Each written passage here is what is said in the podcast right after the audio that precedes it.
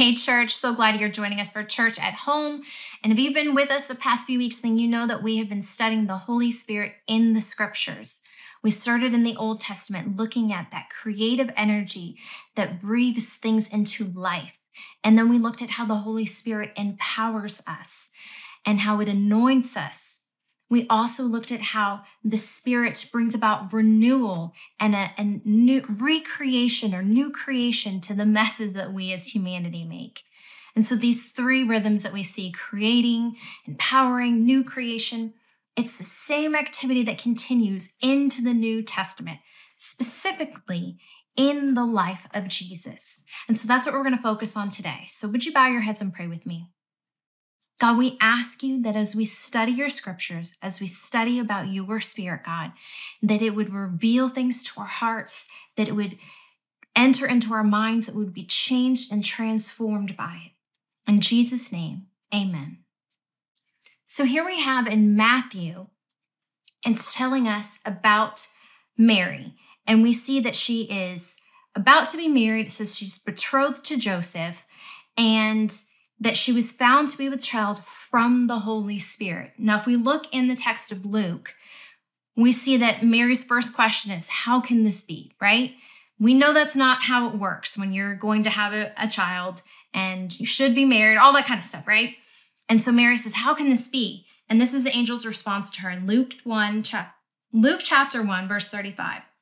The angel answered her, the Holy Spirit will come upon you and the power of the Most High will overshadow you. Therefore, the child to be born will be called Holy, the Son of God. So here we have the very origin of Jesus himself is only by the Holy Spirit.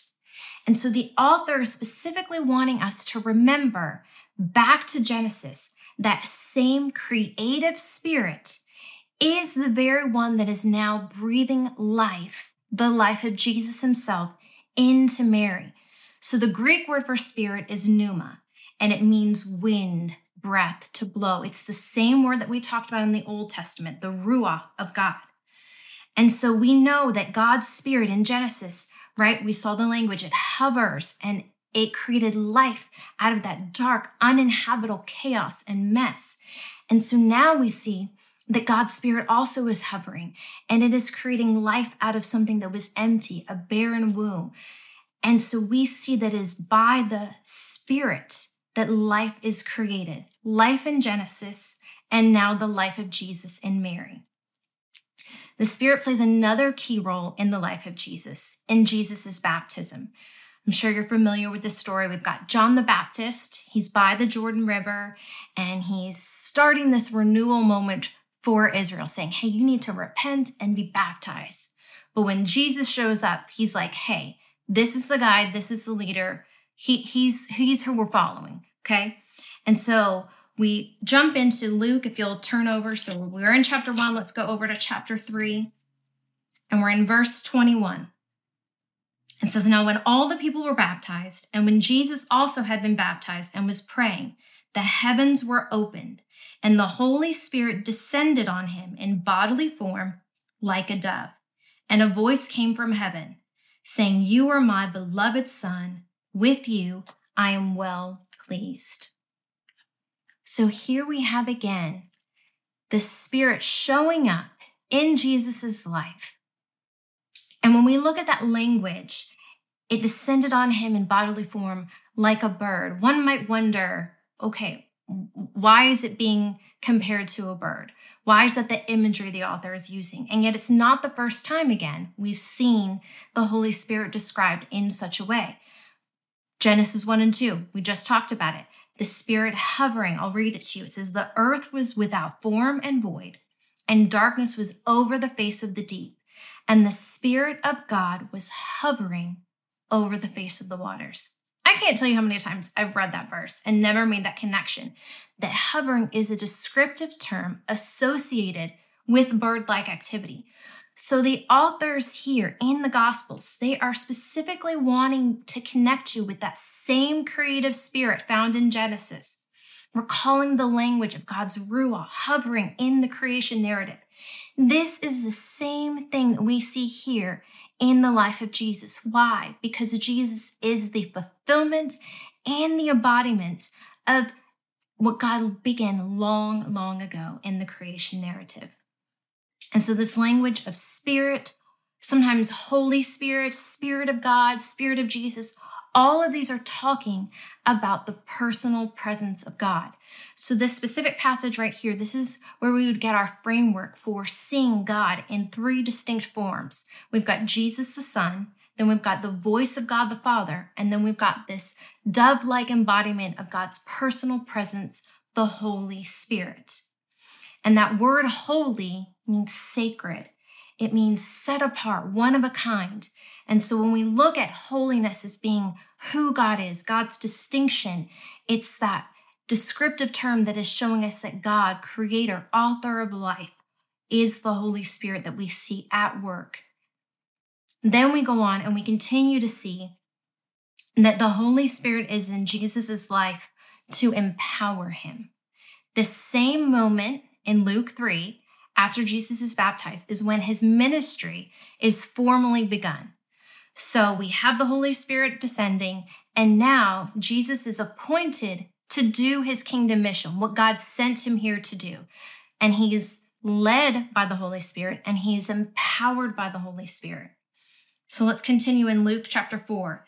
It says, sorry, I know we're jumping around a little bit. Luke chapter four, it says, "And Jesus," verse one, "full of the Holy Spirit, returned from the Jordan," where he was just baptized, "and was led by the Spirit into the wilderness." I love just the nuances of language that when we study the scriptures, that they're meant to, to bring out, they're meant for us to think of and ponder on and for us to recall. So even that choice of word full, full of the Holy Spirit. It's this water metaphor that we're supposed to be thinking of like a vessel or a container being completely filled up. This is the imagery that we're supposed to be taking through, because it's it's wanting us to understand this idea that Jesus was completely filled up with the Holy Spirit. He was permeated with this, soaked with this. This is kind of this water imagery that we see here. And it's important because Jesus is our prime example of how the Holy Spirit should function in our lives. He's filled up with the Holy Spirit, and we know the story, right? He goes out into the wilderness, and he's able to withstand multiple temptations, right? And it's through this power of the Holy Spirit that he stays on mission for God's purposes, not his own. Remember, later on, he's going to pray, "Not my will, but your will." So we've got that creative work of that we see in Jesus's origins. Now we've got that empowerment of the Holy Spirit in Jesus's life. And I think it's just, it's worth noting here that it is the divinity of Jesus that saves us, but it is his humanity that we follow. I'll say it again. It is the divinity of Jesus that saves us, no doubt about it. But it is his humanity that we follow. That's the example. We see how he did it so that we too can follow. He was a human like us, showing that we can be fully dependent upon the Holy Spirit to lead and to guide us. And so we know that, yes, that does lead him to the cross and to resurrection, but it doesn't end there, because resurrection is what happens next. It's naturally connected to the Spirit. It is that new creation that we see played out in the Old Testament. Now we have it kind of as the culmination of the life of Jesus, this new creation. Paul talks about it this way in Romans, that uh, Jesus, being born of the line of David, declared to be the Son of God in power according to the Spirit of holiness by his resurrection from the dead. So yes, he is, he is in the tomb. He's dead. Actually no life within him, but the Holy Spirit comes in and breathes life onto his bones, recomposes everything, and he walks out a new creation. Another way is in First Corinthians, it says, "It is sown a natural body, it is raised a spiritual body." So Jesus is still human, the resurrected Jesus. He's still talking and walking and eating foods and hanging out with his disciples, and yet there's something fundamentally different about who he is now. He's transformed in such a way that the only language that seems adequate is that he is a new creation. So once again, Jesus is a tangible form of what God desires to do in us, in our lives. That just as God created through his Spirit for future purposes to restore all things through the Spirit, he wants to do the same thing in us. So what happens next? We see the Great Commission. Let's turn to John chapter twenty. Actually, I don't have it saved here, so I'll just go off the screen. It says, Jesus said to them again, "Peace be with you. As the Father has sent me, even so I am sending you." And when he had said this, he breathed on them. He breathed on them and said to them, "Receive the Holy Spirit." Once again, it's that same phrasing from Genesis two, when God breathed onto a pile of dirt. He is commissioning them, sending them to do the work of God the Father, same as he was sent to do. And Jesus has already modeled now the example of how do you do that? It's a life empowered by the Spirit. And he's telling his disciples then to receive the Spirit so they can do the same thing. So we look at those, those rhythms of creation, empowerment, new creation, and that's what we see in Jesus's life. We've got that creative work of the Spirit originally from the very, very beginning inside the womb. Then we've got that empowerment of when the Holy Spirit descends on him. And then we've got that new creation when he is resurrected. And so for us, we are meant to continue that work. That's what we see here. It's not just to end with the disciples, but it is also for us that we too are meant to receive the Holy Spirit. And so there's two things that I kind of want us to focus on when we look at the totality of Jesus and the work of the Spirit and how it applies to our lives. I would say that a Spirit-filled life is one that pursues holiness. So the first takeaway is that a Spirit-filled life is one that pursues holiness. When we go back to Genesis again, I know I keep, I keep going back there, but these passages are just so tied together. What did God do? He made us to image himself, that when we existed in the world, that we would do so in such a way that anybody who observed us would naturally be able to imagine who God is. And so then if God is holy, which we already have established, God is holy, he is like no one else. And if we are supposed to image him, then shouldn't our life be in pursuit of holiness? Shouldn't we fight against the flesh? Shouldn't we not just resign to say, oh, well, I'm human and, you know, it is what it is? No, we should actually be trying to pursue this life that looks like Jesus, not because we're trying to pursue perfection, but because it is who God has called us to be. We're often too willing to give up the real thing for something counterfeit because it's quicker, it's easier. We just want to look good on the outside, right? But that's when we get trapped into leaning on our own understanding, not believing or trusting God's word. One of my favorite um, preachers, Jackie Hill Perry, she writes this when talking about holiness. She says, the serpent still incentivizes unbelief by promising it will make us like God. But our motive has never been to be like God in terms of righteousness, but of rights. Mm, I'm just going to let that sit there for a minute. Our motive has never been to be like God in terms of righteousness, but of rights. She says, we lust after ultimate authority. It's not until the law put before us that in its mirror, we see that we haven't become like God at all. We have only imaged Satan. She continues saying that the law magnifies our darkness because its giver is light. It reveals our impurities because its giver is pure. Now that's a very sobering truth, but haven't we all been in that same moment, headspace, where yeah, we want to be like God. We want to be in control of it all. We want to look good, but are we willing to make the sacrifice to be holy and righteous like him, to truly image him? That's what we're called to do. That's what we're supposed to do. But Satan, he always, he, he just comes in with those statements that can get us off course. And when we ask the question, well, what does holiness look like? Like, how can I do that? How does it even work in real life? We've got the example. That's why we look at Jesus's life. That's why you can spend hours upon hours and years upon years and still be studying who Jesus is and how he lived, because he is the Word made flesh. He's that example, that tangible, physical, visible form that says, hey, this is how you do it. In human form, this is how it looks like to study God's word, to know God's word, to be empowered by the Spirit, to be led by the Spirit. This is language that we constantly see Paul using about Jesus, that he's led by the Spirit, speaks for the Spirit, full of the Spirit, right? So let's go back to that Jesus in the wilderness, right? So we've got Jesus full of the Holy Spirit. He goes into the wilderness. He's there for forty days. The Bible says he's hungry, literally says he's hungry. And so the first temptation that we see from the enemy is he says to him, he says, if you are the Son of God, then make yourself something to eat. If you are the Son of God. There's no if. The Holy Spirit literally just declared it. He said, you are my Son in whom I'm well pleased.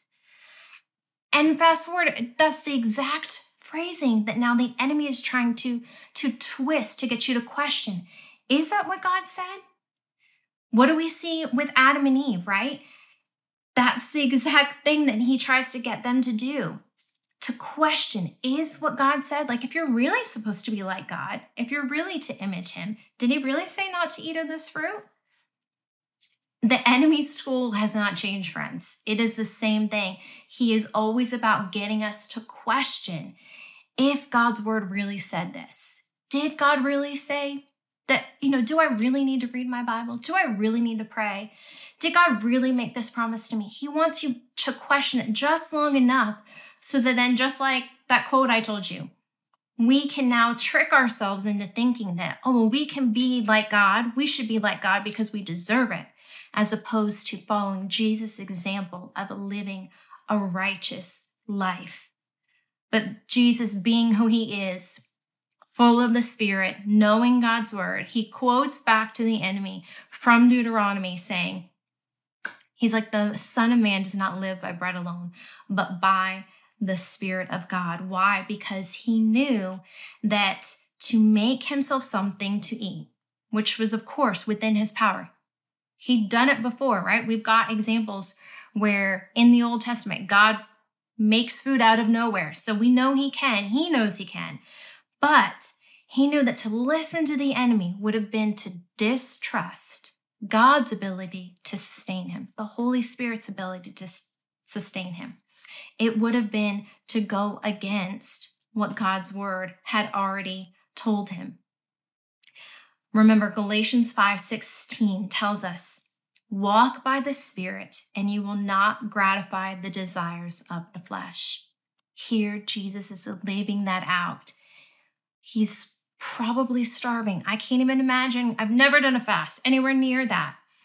And so to be put in a position where now you have the availability, and you still could have said, well, I don't need to listen to you, but he still could have served himself. And yet he doesn't, because he relies more on the Spirit and God's word than anything else that's going around him.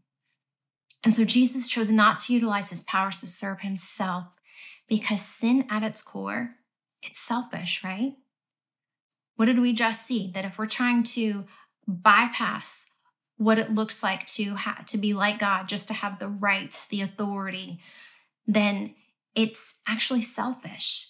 But holiness at its core is self-giving. When we see the miracles of Jesus, of water into wine, multiplying the five loaves and the two fish, Jesus is always offering provision for others instead of himself. It's always about others. His mission was for others, and the Spirit empowered him to stay on mission. So the second takeaway for today is that a Spirit-filled life stays on mission. So many of us, we get so confused, so stressed over, what is our purpose? Why am I here? What am I doing? And at the very core of it, it's the same for each and every one of us. If you call yourself a Christian, if you say, I am living my life for Jesus, I follow Jesus, it's the same. We are to be witnesses, to participate in the Great Commission that purpose doesn't change, friends. It was what he said to his disciples. It is what God is calling us to do, to be a part of, still here today. And so how that gets played out might look different. Our vocations might look different. Our giftings might look different. But Jesus is sending us the same, just like when he breathed on his disciples and he said, "Receive my spirit." That is the same thing for us. So we would say, yes, I'm a follower of Christ. And yes, I've been baptized and, and reborn of the Spirit, pastored the waters of baptism. And your purpose, your mission, your design is to now make disciples, both near and beyond. So we have to be asking ourselves then, are we involved in that? Am I participating in that? And what God has designed and wired me to do? Who are we discipling? Ask it, make it personal. Who am I discipling? What's their name? Can you think of that person? Because I promise you, whether you realize it or not, you are influencing and leading people around you. So who or where are you leading them to? Let's be intentional about leading them to Jesus. And I most firmly am convinced that it should begin with those closest to you. So if you are a parent, those are your disciples. I don't care what age they are. Maybe, you know, you, you weren't saved before you started having kids or whatever. It doesn't matter where on the journey. But those children, you should be making into disciples. You should be showing what it looks like to follow God. You should be modeling as best you can. Hey, this is what it looks like to follow Jesus. Don't follow after me, but let me help you follow after Jesus. And if you are have family members that maybe they've yet to enter into a relationship with Jesus, just tell them about who Jesus is to you. Tell them about God's work in your life, your coworkers, what, whomever God has brought to you. Those are people that you can be making into disciples. And we don't need to get stressed. Uh, we are not in the job of saving people. So that's not what we have to do. Our job is to simply to share our testimony. God's Spirit and his power will do the rest. All we need to do is to be faithful witnesses, sharing who God is and who he has been in our life. So if, if maybe for you, that sounds a little scary, right? You're like, oh gosh, I don't know. I don't want to miss God. I don't want to say the wrong thing. I don't want to do the wrong thing. Like when we talk about holiness, I think sometimes it, it can sound noble, but it can almost paralyze us, get us to stop in our tracks.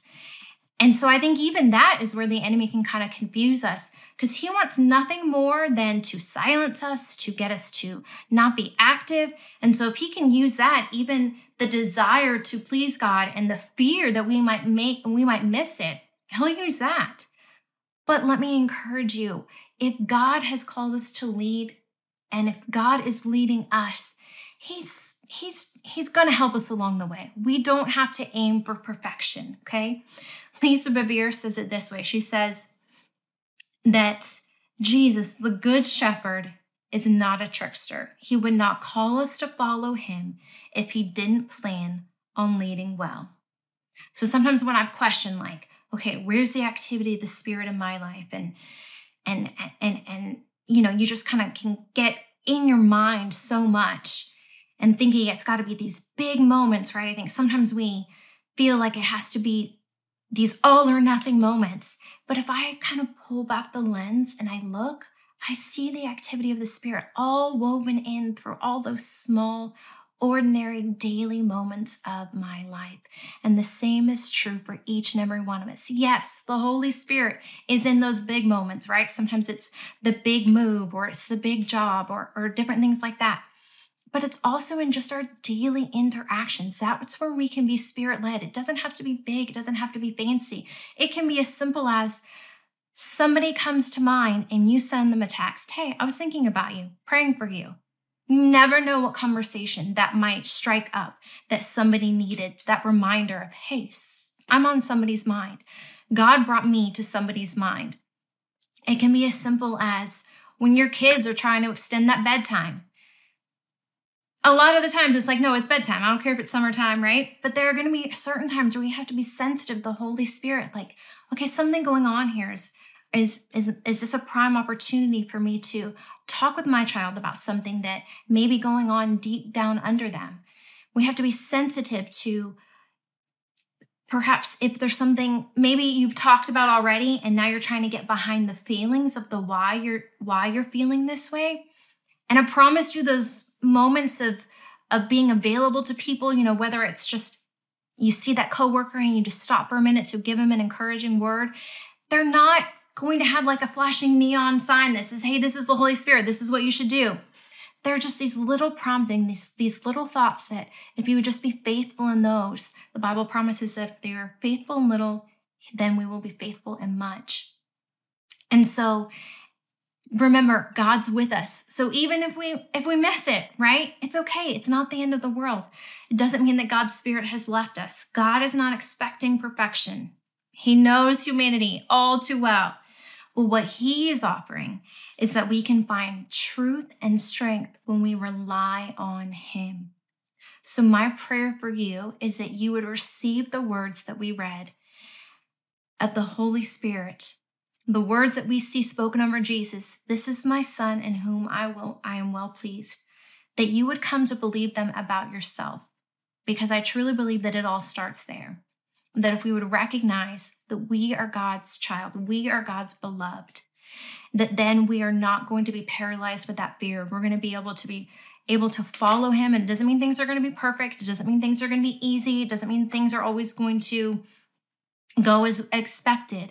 But it's from that place that we can stay on mission. It's from that posture of the heart that we are able to want to pursue a life of holiness.